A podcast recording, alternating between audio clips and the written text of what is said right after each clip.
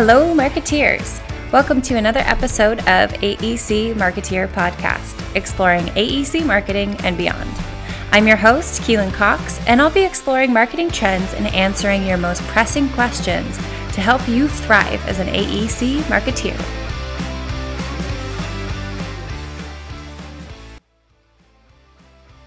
All right, marketeers, thank you so much for joining me. Today I have a very special guest. He is Dr. Michael Telford, who also happens to be my father in law.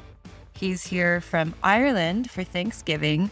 And instead of doing our typical podcast episode, I wanted to bring Dr. Michael Telford on to talk about gratitude because he's probably one of the smartest people I know and he's about to enlighten us all right before the Thanksgiving break. Welcome, Michael. Well, thank you very much, Keelan. All right. So, when we're talking about gratitude, and I suppose being grateful and thankful, I think we need to start with the base of what is gratitude. Yeah, well, since you asked me yesterday only, to do this talk on gratitude or to be be a part of this. I just think the first and most important thing to say is that it's a feeling. It's an attitude. It's not an objective or a measurable scientific phenomenon. One person is grateful to be left alone. Another person would be grateful to be surrounded by everybody they know all the time. So it, it's deeply personal and that makes it all the more interesting and challenging because it's difficult to perceive feelings. We just take them as ourselves. You know, right. So much of our ground is based on things we don't generally look at.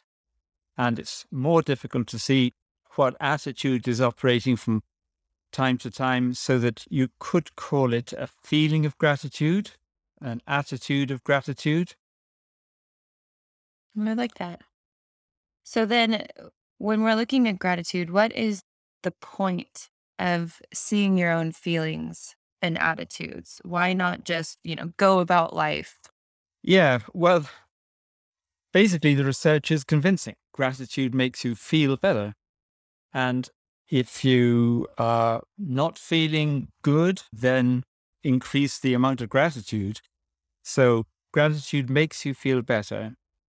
And you can carry out your own research by looking within. I mean, you can be your own scientist actually on this because no one else can look inside you. But look within, see what happens when, for example, you get a warm smile like you are giving me at the moment unexpectedly, or the rain stops or starts, maybe in California, maybe it starts, uh, none, it stops. or the dinner table is full of amazing food, or you recover from a sore back, you're able to run again, whatever. Your team wins. You hear your partner is pregnant. A baby is born. Mm-hmm. So all of that is, you know, the basis of what gratitude is. It makes you feel better. And in relation to this actually looking within, we sometimes do it naturally when we just stop and we pause and we just let everything go. And if we could do that more often, I mean, a lot more often, like many times each day, if we could just stop and pause, we might find ourselves grateful for very small things, things that we would not normally notice because the clutter of life is so full in our heads and our hearts, and we try to keep everything moving and everything going and everything right. And just when you let that all go and you just connect what the universe is presenting you with, which is sounds and tastes and smells and feelings and all of those things which are so readily available to us, and they're natural and they're easy, and we just connect with that, then you can begin to get a sense of gratitude. Sometimes it's an exercise for people who are actually going through some form of depression, where they're asked to write down in the early morning or in the late evening three things they're grateful for, but write it down every day, write it down. So it's another way of pausing. And we can do this anytime. Just feel your feet on the floor, aware of your living body, quiet mind, and the wider awareness of life around you. Just this brings on the feeling of gratitude, just being alive. Oh, so I, I think it's very easy to feel grateful for positive things that happen to us. But there's also an element of, on the flip side, trying to be grateful for maybe the negative things that happen to us. So when we expect things to be one way and they turn out differently than we expect, how can we be grateful then? Yeah, ex- exactly. So this thing of taking things for granted is deeply embedded in us. You know, we expect the sun to rise. We don't think about that very much. But it's down to very, very small things. We get used to things being one way and we take then everything for granted.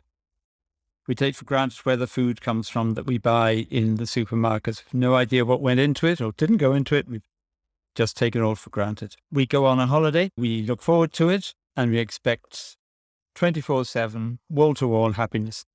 Basically, that's the attitude going on holiday. Right. And of course, does it ever work out like that? Uh, no. so, especially if you've got a young baby, uh, you have a problem because they've got other ways of dealing with you. So, no, we just don't get it. So, I was on holiday recently eh, and I had a car. And you know, this awful feeling, and you back a car and you hear the scrape of something on the door or something of that nature. Anyway, I did damage to it. And so the happiness of the holiday evaporated. It was a very nice meal we had just had, which is worse, made it all worse, but it, it evaporated. And for a few minutes or hmm, I, I suppose hours, I calculated the cost. So that's just taking things for granted. You, you expect things to turn out right all the time, and they don't. And the pandemic was a rather interesting one because the same event happened worldwide, and things that we before took for granted but didn't do much of, like walking, cycling, open air eating, moving, well, in Ireland, open air eating, moving out of the city into the country or not driving, now not making long journeys, not sitting in rush hour traffic for ages. Expectations changed. We found the satisfaction in living a simpler, a slower, and a less rushed life. It's easy to say, but uh, very difficult to live out this piece of wisdom I'm about to say. Wisdom expects nothing. Mm. Uh, so if you're to be wise, you have to learn to expect nothing. And the other side is even more challenging, accept everything that does come. So somehow we need to see how we could make those things work a little bit for us, because obviously it's a big ask. So we can explore it. And we could practice by starting to reduce expectations as much as we can and see what happens. We tend to make high demands without noticing it of other people, and we can change. So even if you're in a car at the moment, or if you're sitting at home at the moment, whatever, just reduce the amount of expectations you have in your heart and in your mind as close to zero as possible, and just see what happens. You might find your attention opening out to much more simple things, which you will notice are there all the time, but we ignore them. And we will then move away from all these things we carry in our heart and our mind that cause such a noise to us, and they intrude really all day long on the peace of ourself. Perfect. So, could you give an example that would speak to this point about accepting a difficult situation or a difficult circumstance? Well, think we divide things readily into things that I like and things I don't like. Basically, the pleasant and the unpleasant. And yep. we habitually run towards the pleasant and we flee the painful. And so that's, well, that's natural and instinctive. But the question is how to move beyond that because we need to come to a point where we can accept what happens. Eventually, we do accept pretty well everything that happens to us, but accepting quicker helps a lot. I was the headmaster of a school in Ireland for many years, and when a parent removed a child from the school, it was painful. And when a parent brought a child to the school, it was pleasant. And that never changed in the 28 years I was in that position. But when I was able to accept what actually was really happening quickly. I was able to look beyond the event to something more real and more permanent. It was never the action of the parent itself that caused the pain anyway. It was the desire that I held underneath all this that the school be successful. Mm. And once I realized that that was the problem, then I could face reality much more easily and just accept things more quickly. It's very obvious that once something has happened, it has to be accepted. Sure. You know, if it has happened, right. it has to be accepted. And we all do eventually. So when I saw that this was what's going on, a mental construct in my mind, an attitude, and I did something to look beyond this, I found that there was something basically underneath in myself, always watching, always actually at peace and undisturbed. And in a way, this whole thing of gratitude is a part of the process of looking within and just finding that point where you're grateful actually for your own existence. You're just grateful to be. You're just grateful for life mm-hmm. and existence. So ultimately, wisdom is to expect nothing and to accept everything. So there are a couple of uh, examples in this that I think might be useful. One happened in Ireland, so no one will have heard of this uh, in the US, but it's happening all over the world. This particular example, where would be hundreds of examples. But uh, this was a girl who appeared on a radio show by Ryan Tubridy in in in Ireland, and her name was Aoife O'Donoghue. And uh, just about six years ago, she was sitting in her room and looking around at the curtains. They're beautiful curtains, and she just needed one thing in the room to finish off the room, and that was the pink lampshade. And she looked everywhere for one and couldn't find one. So she thought, well, maybe I'll make one myself. And then she sort of setting up this, you know, this is a business opportunity, making these wonderful lampshades. But as a single mother of two, she couldn't see her way out of her job, which is in financial services, and started a lampshade business. But then she became drastically ill. And gradually, this nerve disorder paralyzed her from her neck down initially. And it was only after some years in rehab uh, that she got use of her arms back. But she remained and remains paralyzed and chest down. And she's only 38. She's a mother. But she was confronted, obviously, by, by this bad news. And so Ryan Tubridy asked her, Well, you know, how did, what do you do? And she said that she just took one step at a time. Mm. It's just when you're in the situation, she said, I think you take one day at a time. I don't know where the strength comes from, but it came from somewhere. She got back to her own house eventually after all the rehab, and it was as she had left it. And when she left it on that day, there was a lampshade and a glue gun and fabric left on the table. And since it was the first thing she saw, she said, Oh, maybe that's a sign. And she began making lampshades for friends and family, and she set up a Facebook page and then Instagram and all the rest. And Christmas markets happened, and Lola's lampshades were born. And indeed, the pandemic gave her a further boost, apparently. So she's uh, doing very, very well. But Ryan wanted to know whether she missed her work in financial services. Now she was stuck with lampshades. And she said, Well, if I hadn't got paralyzed, I wouldn't be doing this. So Lola's lampshades came about for that reason. And when further pressed, she said, Before I ended up paralyzed, I was actually quite a negative person, and I used to look at what I didn't have. I would actually say now I am a happier person than I was beforehand. Now, for me, this is obviously just a story, but Aoife O'Donoghue is real. And that's uh, real for many people. And if it's real for her and she's a just a good, ordinary human being, then all of what she went through, all the powers that came to her help, they're available in all of us. And we don't have to wait to go through such a trauma to realize it. It's quite possible to realize what she has realized without that event sure. happening to us. What do you think, aside from just realizing that maybe we don't need a traumatic event to trigger something like that in us?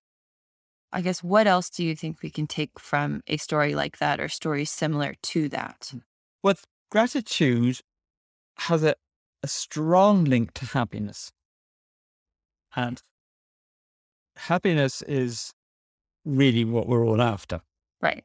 You know, that's yeah. why we move from a small house to a better one or from a small car to a better one. We want everything to be better because we want to be happier.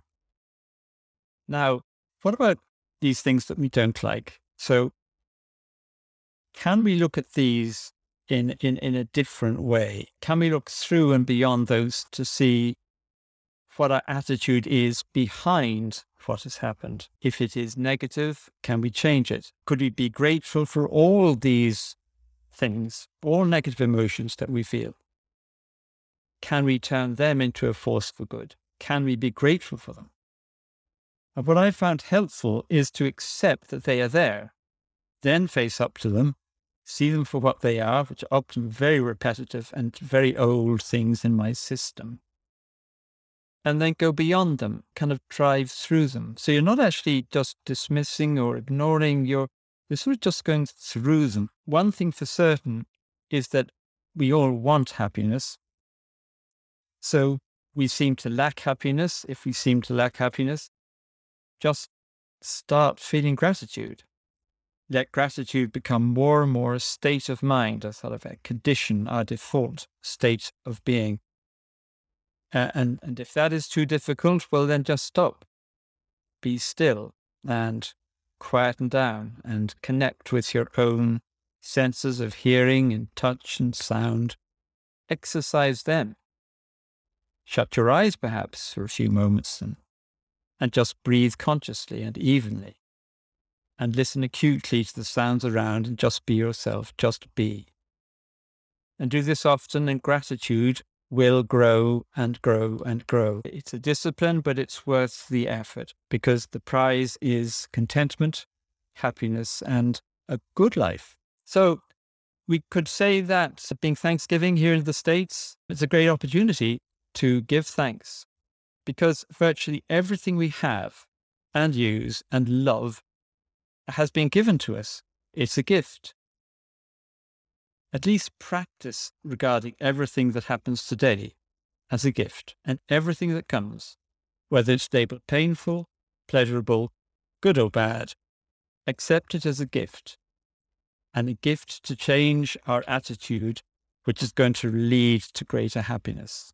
And that, at the end of the day, is the goal of all philosophies, all religions, and of our life, is to be happier and to spread happiness.